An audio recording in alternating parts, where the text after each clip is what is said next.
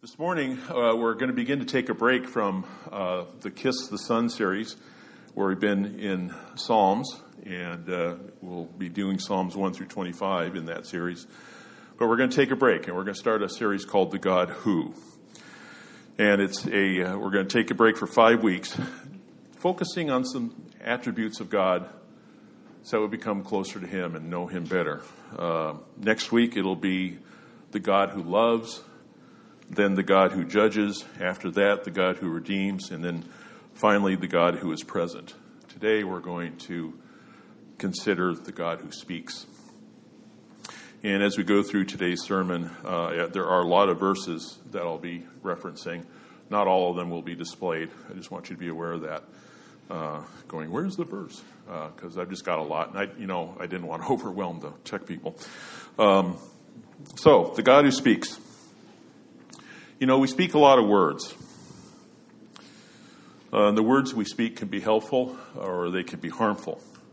Think of the last time that you said something that was hurtful to someone.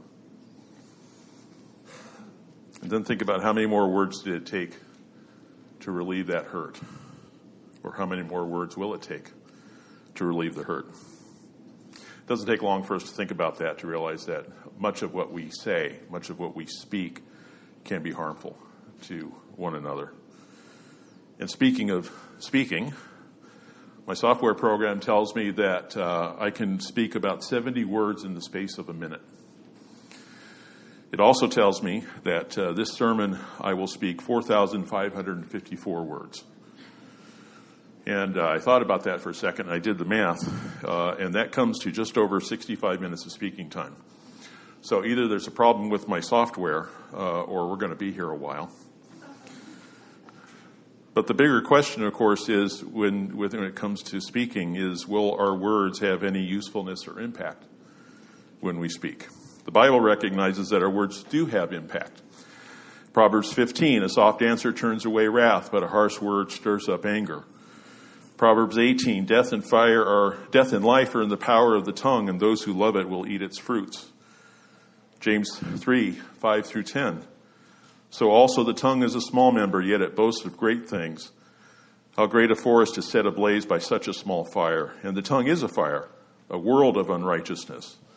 The tongue is set, set among our members, staining the whole body, setting on fire the entire course of life, and set on fire by hell. For every kind of beast and bird or reptile, and sea creature can be tamed and has been tamed by mankind, but no human being can tame the tongue. It is a restless evil, full of deadly poison. With it we bless our Lord and Father, and with it we curse people who are made in the likeness of God. From the same mouth come blessing and cursing. My brothers, these things ought not to be so, but they are so, unfortunately. But we're not here to talk about our speaking. We're here to talk about God speaking, and His speaking is different from ours. And as we go through today, I want to just scratch the surface of the character of God speaking, and in doing so, reveal some of the character of God Himself. The character of God speaking could be summed up in Ezekiel 12:25, and in Ezekiel there, um, uh, Ezekiel and the Jews had been exiled to Babylon. And the Jews there were constantly looking for some uh, vision, some prophecy that would uh, let them know that the exile would end soon, that they wouldn't have to be there long, that God would restore them. But those visions weren't coming. Some visions were coming, and they were visions that weren't true and didn't come true. So God, had, of course, had known all this, and he goes to Ezekiel, and he tells Ezekiel to say this to the people. Ezekiel 12, 24, and 25. For there shall be no more any false vision or flattering divination within the house of Israel. For I am the Lord. I will speak the word that I will speak, and it will be performed. It will no longer be delayed, but in your days, O rebellious house, I will speak the word, the word and perform it, declares the Lord God. That sums up God speaking. He speaks the word and it's performed. God speaking is very different from our speaking. So today we're going to look at the God who speaks with power, the God who speaks by his acts, the God who speaks in witness of himself, and then finally the God who speaks in Jesus. Let's pray. Father God, Thank you for speaking to us. Thank you for revealing yourself to us. Thank you, Lord, for communicating with us because if you didn't, we would have no idea who you are. We can look around the world and see creation and, and see uh, that there's something going on, that there must be something that created everything. But Father, unless you speak to us, we won't know you. So thank you for speaking, and thank you for speaking to us. And thank you, Father, for revealing yourself to us. And I pray this morning, Father, that through your word today, that we'd get a little deeper glimpse of who you are and of what you desire from us. We pray these things in Jesus' name. Amen. So, the God who speaks in power. If um, if next uh, weekend I tell my wife uh, I'm going to go to church on Sunday, and I don't go, there are some possibilities as to why I don't go. Either I have no ability to affect what is necessary to go to church. I didn't put gas in the car. I slept two hours late. Either way, that makes my words powerless. Or perhaps I actually chose not to go after saying I would, which at the least makes my speech useless. Or perhaps I have lied, which makes my words untrustworthy and unrighteous. When God speaks, he speaks in power and in righteousness. When he speaks, he has the power to fulfill his words, and he exercises that power in righteousness. And we can see God's power in three ways. There are many ways we could we could be here all day talking about God speaking in his power, but three ways I want to highlight. First is in creation. Genesis 1 3 said, says, God said, Let there be light, and there was light. Psalm 33 6 says, By the word of the Lord the heavens were made, and by the breath of his mouth all their host. Let's be clear here, uh, to, uh, with not too many apologies to people who believe otherwise. But when God speaks, when He created, when He said, Let there be light, there was light and it was instantaneous. It was right there. When He said, uh, Let the, uh, the sea swarm with living creatures, it happened instantaneously. God's word, his, as Psalm 33 said, 33 says his very breath affected creation. Second way we see God's power is in resurrection. Now, there's no specific text that God spoke the resurrection, but it's clear that he caused the resurrection, and it's clear he commanded it. John 10, 17 and 18. For this reason, the Father loves me because I lay down my life that I might take it up again. No one takes it from me, but I lay it down of my own accord. I have authority to lay it down, and I have authority to take it up again. This charge I have received from my Father. Isn't it a great thing that God has the power to effect resurrection? Not only with Jesus Christ, but with us, with those who believe. And then number three, God words produces, God's word produces in us justification and righteousness. Romans 5, 6 through 11. For while we were still weak, at the right time Christ died for the ungodly. For one will scarcely die for a righteous person, though perhaps for a good person one would even dare to die. But God shows his love for us in that we were still sinners, Christ died for us. Since therefore we have now been justified by his blood, much more shall we be saved by him from the wrath of God. For while we were enemies, we were reconciled to God by the death of his Son, much more, now that we are reconciled, we shall we be saved by his life. More than that, we also rejoice in God through our Lord Jesus Christ, through whom we have now received reconciliation.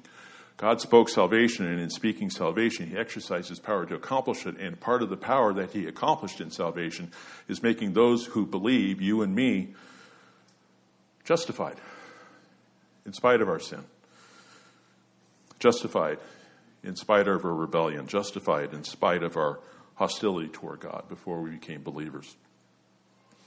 So God speaks in power, and God speaks by his acts.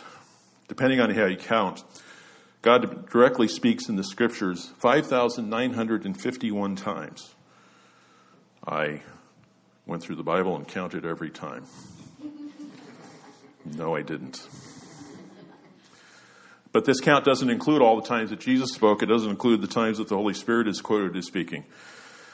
I want to look at just a few of those ways that God acts in his speaking. And again, we go back to creation, Isaiah 42. Thus says the Lord, uh, I'm sorry, thus says God, the Lord, who created the heavens and stretched them out, who spread out the earth and what comes from it, and gives breath to the people on it and spirit to those who walk in it. The act of creation, the result of the act of creation is that we see God in it. We see Him speaking in it. In Romans, it talks about how uh, all people have to do is to look around and see God in creation. God speaks in, in what He creates. I have some pictures to show you. We can put the first one up. Is it up? There it is. That's the uh, black browed babbler. Now, I like this just because it sounds cool. The black browed babbler. And, and there's a joke in there, but I, I, I fear for my safety, so I'm not going to say it. Uh, this bird was thought to be extinct, but it was found in 2020 in Borneo. Let's put the next one up. That's a yellow lobster. You ever seen a yellow lobster? Some people here don't care that it's yellow, they just care that it's a lobster and they're thinking about dinner right now. Technically, this is not a new species, but this occurs only one in 30 million lobsters. It was caught, this one was caught in 2020. Okay, the next one. I like saying this one too. This is called the pig snout brittle star. This is a new creature that was found in New Guinea in 2019. Uh, um, I'm sorry, not in, not New Guinea. It was a, found somewhere else. But uh, this is not only a new sea star; it's a new family of sea stars, never seen before, never discovered before 2019. And then the next one, the cat's eye cardinal fish, big eye. This critter was found in Papua New Guinea in 2019, also a new critter that hadn't been seen before. And then my favorite of this group, the next one. This is a yellow, peng- yellow king penguin. this had never been seen before. This was found off the coast of Georgia back in 2019. Also a new species uh, of penguin. I love penguins. I have penguins all over my house. I have to get one of these now. In 2019, 71 new species of animals were found. Think about that for a second. God is so creative, He's so magnificent in His creativity and His imagination that we haven't even discovered everything He's created. I love hearing, uh, I hear it every now and again, you probably have heard it too, that uh, somebody finds some new creature in, in the depths of the ocean. Well, God created that creature when He created everything. That creature's been, you know, running around doing its thing at the bottom of the ocean, but we've only recently seen them. I, I love God's creativity. He speaks. His acts, he, his acts show his speech. And then, second, God speaks in his uh, miraculous acts. And I could have used a whole lot of scriptures for this, but I chose one out of Habakkuk. Uh, Habakkuk, uh, the prophet, complains to God. He's complaining to God about the sin that he sees all around him. And he's not complaining about the sin of the Assyrians or the Babylonians or other folks, the Egyptians. He's complaining about the sin that he sees in his own people, their idolatry and their disobedience to God. And Habakkuk goes to God and he says, God, what are you going to do about it? Well, God answers him. God says, Look, look among the nations and see, wonder and be astounded, for I am doing a work in your days that you would not believe if told. For behold, I'm raising up the Chaldeans, that bitter and hasty nation who march through the breadth of the earth to seize dwellings not their own. God told Habakkuk that he was going to use the Chaldeans, the Babylonians, to come and execute judgment on the Jews for their idolatry and disobedience. That's a miraculous act. It's something as it says that you, he, Habakkuk wouldn't believe if, if he had been told about it. God speaks in his acts. And then God speaks in salvation. Isaiah 46 Listen to me, you stubborn of heart, you who are far from righteousness. I bring near my righteousness. It is not far off, and my salvation will not delay. I will put salvation in Zion for Israel, my glory. And then God speaks in love. Psalm 89, 24 through 28. My faithfulness and my steadfast love shall be with him, and in, and in my name shall his horn be exalted. I will set his hand on the sea and his right hand on the rivers. He shall cry to me, You are my Father, my God, and the rock of my salvation, and I will make him the firstborn, the highest of the kings of the earth. My steadfast love I will keep for him forever. My covenant will stand firm for him. And then the, finally, the character of God speaking is both truthful and eternal. Psalm 119, 151, and 152. But you are near, O Lord, and all your commandments are true. Long have I known from your testimonies that you have founded them forever. So when God acts, we see him. We see his character. We see what he reveals about himself when he acts. And we pray a lot, as we should. And God answers our prayer a lot. Sometimes he answers it in ways we don't like or expect, but he does answer prayer. And there are times when we pray that God does answer in the way we desire.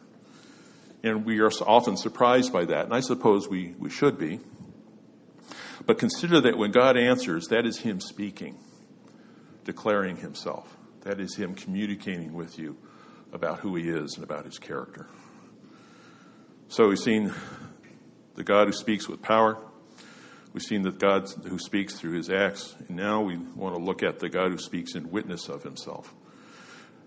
When God speaks, when He acts, we do see things about Him, but it goes deeper than that. God is witnessing to Himself when He speaks. In the Old Testament, God speaking as witness is seen everywhere, and it comes in many forms, but there is a unique phrase that is used specifically to demonstrate God's witness of Himself by what He does. This phrase is always associated with specific actions of God, and it always demonstrates that He is Lord. The phrase is, and you'll recognize this, the phrase is, they shall, excuse me, they shall know that I am the Lord. That phrase has some variations to it. It might be, you shall know that I am the Lord, or that you may know, or that you, that you will know that I am the Lord. But the point is, is that when God speaks in the thing he does, we can know him. And there's more of a, there's a more personal aspect to this. It's as if God, it's as if God is saying, this act, this thing that I'm doing will show you who I am. The phrase is used 88 times in the Old Testament. 72 of those times it's used in the book of Ezekiel. I particularly like the book of Ezekiel. Uh, maybe someday we'll, we'll preach in it. But it's used, most of the times that phrase is used, it's used in the book of Ezekiel. So I want to look at just a few of those times. Not all 72, I promise. First of all, in Ezekiel 5:13, "Thus shall my anger spend itself, and I will vent my fury upon them and satisfy myself, and they shall know that I am the Lord, that I have spoken in my jealousy when I spend my fury on them." We know God acts in judgment, and we can see that He is a just God when He acts in that way and when He speaks about what He's going to do in judgment. Secondly, God will renew his people and the land. And this is this passage in Ezekiel 17 um, is uh, uses metaphor, but it's talking about Israel's future. It's talking about what God's going to do for them uh, when He fully redeems them. Thus says the Lord God, I will, ta- I will myself take a sprig from the lofty top of the cedar and will set it out. I will break off from the topmost of its young twigs twigs a tender one, and I myself will plant it on a high and lofty mountain. On the mountain height of Israel, I will plant it that it may bear branches and produce fruit and become a noble cedar. And under it will dwell every kind of bird. In the shade of its branches, every sort will rest. And all the trees of the field shall know that I am the Lord. Pardon me. Every tree of the field shall know that I am the Lord. God will renew his covenant, even with covenant breakers. Ezekiel 16. For thus says the Lord, I will deal with you as, I, as you have done. You have despised the oath, despised the oath in breaking the covenant. Yet I will remember my covenant with you in the days of your youth, and I will establish for you an everlasting covenant. I will establish my covenant with you, and you shall know that I am the Lord. And then in Ezekiel 37, 27 and 28. My dwelling place shall be with them, and I will be their God, and they shall be my people. Then the nations will know that I am the Lord who sanctifies Israel, and my sanctuary is in their midst forever, forevermore. When Israel is established, when they're fully redeemed, the nations will look upon it and they'll go, That's God. They may not like it. They may resent it. They may fight against it, but they will know that it's God that does it. And then finally, where I want to spend most of our time this morning is in that the God who speaks in Jesus. Hebrews 1 1 through 4. Long ago, at many times and in many ways, God spoke to our fathers by the prophets. But in these last days, he has spoken to us by his Son, whom he appointed the heir of all things, through whom he also created the world. He is the radiance of God's glory, of the glory of God, and the exact imprint of his nature. He upholds the universe by the word of his power. After making purifications for sin, purification for sins, he sat down at the right hand of majesty on high, having come, become much superior to angels, as the name he has inherited is more excellent than theirs. The purpose of the author of Hebrews was to demonstrate here in, in, the first chapter that God or that Jesus was greater than angels. He later talks about how Jesus is greater than Moses and how Jesus is greater than Melchizedek. But in, in expressing this, he's showing us some things about Christ and about how God spoke in Christ. How God spoke? Well, He spoke in many ways. We see that God spoke directly to people. He did it through visions, through dreams, through prophecy, through direct communication, through nonverbal communication, all kinds of ways. God also spoke many times. The word or the pass or the your translation might say, for many times, many portions. The many the word portions or the word times means parts and simply mean it's a good way to, to express how God spoke to people in the Old Testament. God spoke to Moses here, he spoke to David here, he spoke to Abraham there, he spoke to Daniel here, and so on. All these various parts. and and the that God spoke in these ways and that God communicated, about himself in these ways is true. But you can imagine, for especially for a first century Jewish believer, it, be, it might be hard to uh, see all the things that God spoke about himself and to put them together. The point is, is that the picture wasn't complete yet. And then he spoke in Jesus. The clear implication of the passage by the author is that it is through Jesus that the picture is completed. It is through Jesus God has fully and completely spoken. It's not to say that uh, God doesn't speak anymore, but it's to say that God has communicated who he is He's communicated his character, he's communicated his plan of salvation, he's communicated how people can come to him and be his people. And then the author speaks of several things that Jesus accomplished. I'll spend time, a lot of time talking about them, but I just want to mention them. God or Jesus appointed Jesus. God appointed Jesus heir of all things. God created the world through Jesus. Jesus upholds the universe through the word of his power. In Colossians 1 16 and 17, it says, For by him all things were created in heaven and on earth, visible and invisible, whether thrones or dominions or rulers or authorities. All things were created through him and for him. And he is before all things, and in him all things hold together. Jesus made purification for sins. Colossians 1 19 and 20, For in him all the fullness of God was pleased to dwell, and through him to reconcile to himself all things, whether on earth or in heaven making peace by the blood of the cross. And then Jesus sat down at God's right hand. Philippians 2 9 through 11. Therefore, God has highly exalted him, exalted him, and bestowed on him the name that is above every name, so that the, at the name of Jesus, every knee should bow in heaven and on earth and under the earth, and every tongue confess that Jesus Christ is Lord to the glory of the Father. So the author of Hebrews reviews what Jesus has accomplished, but the most important thing, particularly for our purposes this morning, is who Jesus is. In verse 3, it says that Jesus is the radiance of God's glory. The Hebrew word there is apaugasma, and it means brightness, but it means more than that. It also means reflection. And reflection in the sense that the brilliance of Christ shows God's glory, but glory is not just a matter of light. It's not just a matter of seeing a bright light. In the Old Testament, God's glory indicated God's presence and dwelling with his people. He also shows God's working. John 1:14 and the word became flesh and dwelt among us. Thank you, sir. And we have seen his glory. Glory is the only son from the Father, full of grace and truth. John the apostle saw Jesus' glory, actually God's glory in Jesus But what he saw wasn't a light. What he saw was the person of Christ. And he saw in the person of Christ the grace and truth of God the Father. And in John 2.11, this is uh, the, uh, the wedding in Cana when Jesus turned water into wine. And John says, This is the first of his signs Jesus did at Cana in, in Galilee and manifested his glory. And his disciples believed in him. Jesus turned the water into, when he did that, he didn't, um, there wasn't a bright light, there wasn't any kind of display, fireworks or anything like that. God simply turned the water into wine, and John says we saw God's glory there. So, the apaugasma, that's the Greek word of Christ, the, the, the radiance. We see the image of God and the image of God's working. To reflect God's glory in this way presupposes that Jesus the Son shares the same essence as the Father, which leads us to our next point.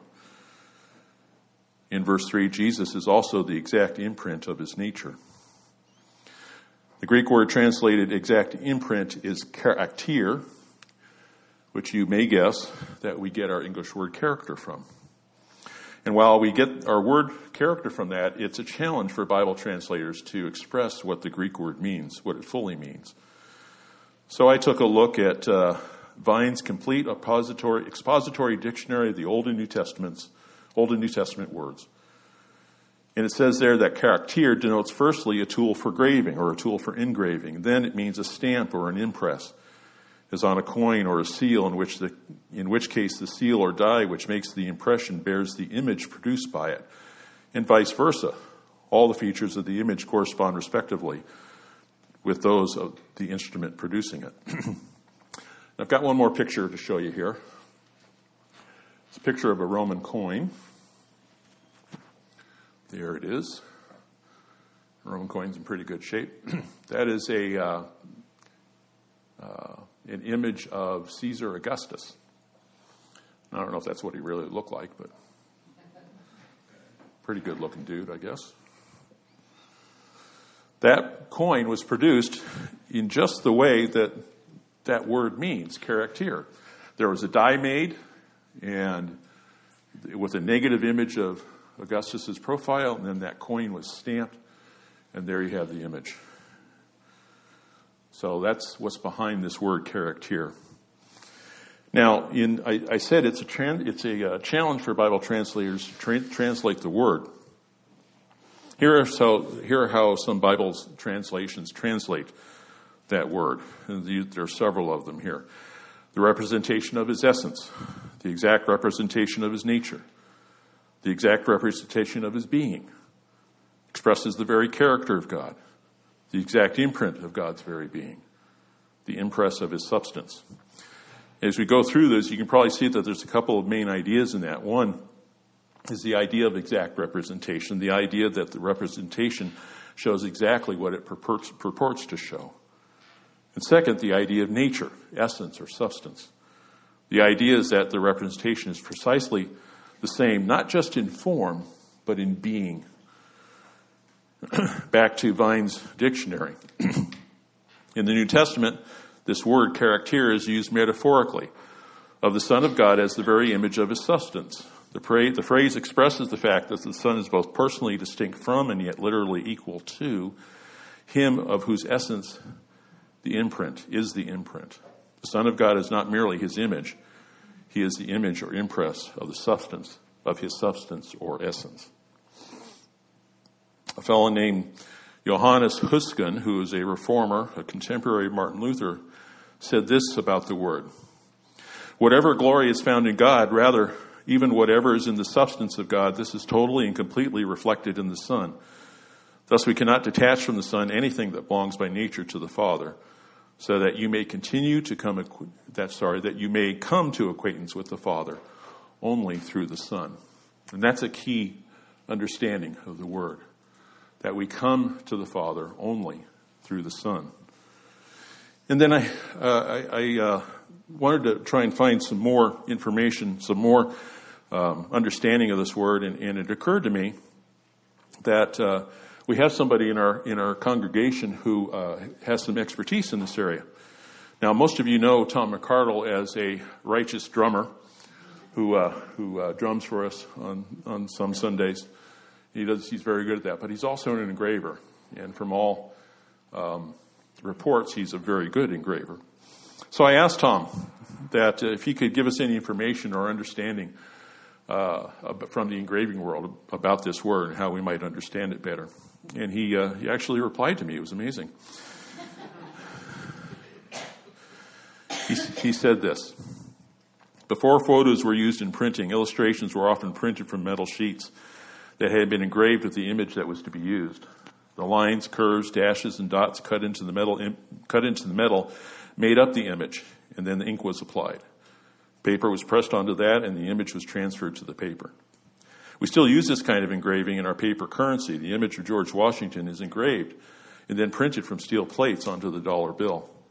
It's not actually George Washington, but a representation of him. And in contrast, Tom says Christ is the express image of God, but he is also God. And then he said this like any form of illustration, this allows many people to see a representation of something they may not otherwise be able to see. And that really struck me. We can understand some things about God as we read through the scriptures. We can understand that He's creative. We can understand that He's powerful. We can understand that He's a loving God. We can understand that He's a God who will execute judgment on those who oppose Him. We can understand many, many things about God, but we can't understand God fully or as, as much as our finite minds can allow us to understand unless we see Jesus Christ unless we see who God is through Jesus Christ, unless we see the love of God through Jesus Christ. John, the apostle, summed that up in John 14 9. Jesus said to him, Have I been with you so long and you still not, do not know me, Philip? Whoever has seen me has seen the Father. How can you say, Show us the Father? If somebody comes to you and says, I don't know God, I can't see God, I don't understand God, uh, I'm not even sure if God is there, point them to Jesus. Because that's how they'll see God. That's how we can see God. If you want to know who God is, read about Jesus. Read about who he is and what he did and how he showed his love and how he showed his salvation and how he accomplished his salvation. Point to Jesus. So, how does this relate to us? What's the relevance of all of this? Well, first of all, God has the power to back up what he says. He always fulfills what he says. He always fulfills his promises. In Revelation 22, 1 through 5, it says, And the angel showed me the river of the water of life, bright as crystal, flowing from the throne of God and of the Lamb through the middle of the street of the city. Also on either side of the river, the tree of life with its 12 kinds of fruit, yielding its fruit each month. The leaves of the trees of the tree were for the healing of the nations. No longer will there be anything accursed, but the throne of God and the Lamb will be in it, and his servants will worship him, and they will see his face, and his name will be on their foreheads. And night will be no more. They will need no light of lamp or sun, for the God will be their light, and they will reign forever and ever. Do you believe that? You should because God says it's going to happen. And we've seen that when God speaks that he's going to do something, that it's accomplished. Second, when God speaks, he acts. You can have, you and I can have the confidence that when God says he will do something, he will do it. He is fully trustworthy. Three, God shows himself when he speaks. We see who he is and we see his character. We know that God will perform when he speaks because he has performed every time he has spoken. And finally, as much as our finite minds are capable of understanding, it is in Jesus we see everything about God who He is, His character, His work. And summed up, God's work is the gospel. God has made it possible in Jesus for those who believe on Jesus to forgive their sins and make them a part of God's family. As Jesus, as Romans 5 8 says, but God shows his love for us in that while we were yet sinners, Christ died for us. Let's pray. Father God, thank you for speaking. And while we've just barely scratched the surface of your speaking here today, Lord, we, we come away, I think, knowing or seeing maybe seeing for the first time how much you speak and how often you speak and how often you speak declares who you are declares your work and declares your purpose and declares, Father, that we can be a part of your family because of Jesus Christ. Thank you, Lord, for speaking. Thank you for speaking to us. Thank you for speaking to us as if we were the only one in the room with you. Thank you, Lord. In Jesus' name, amen.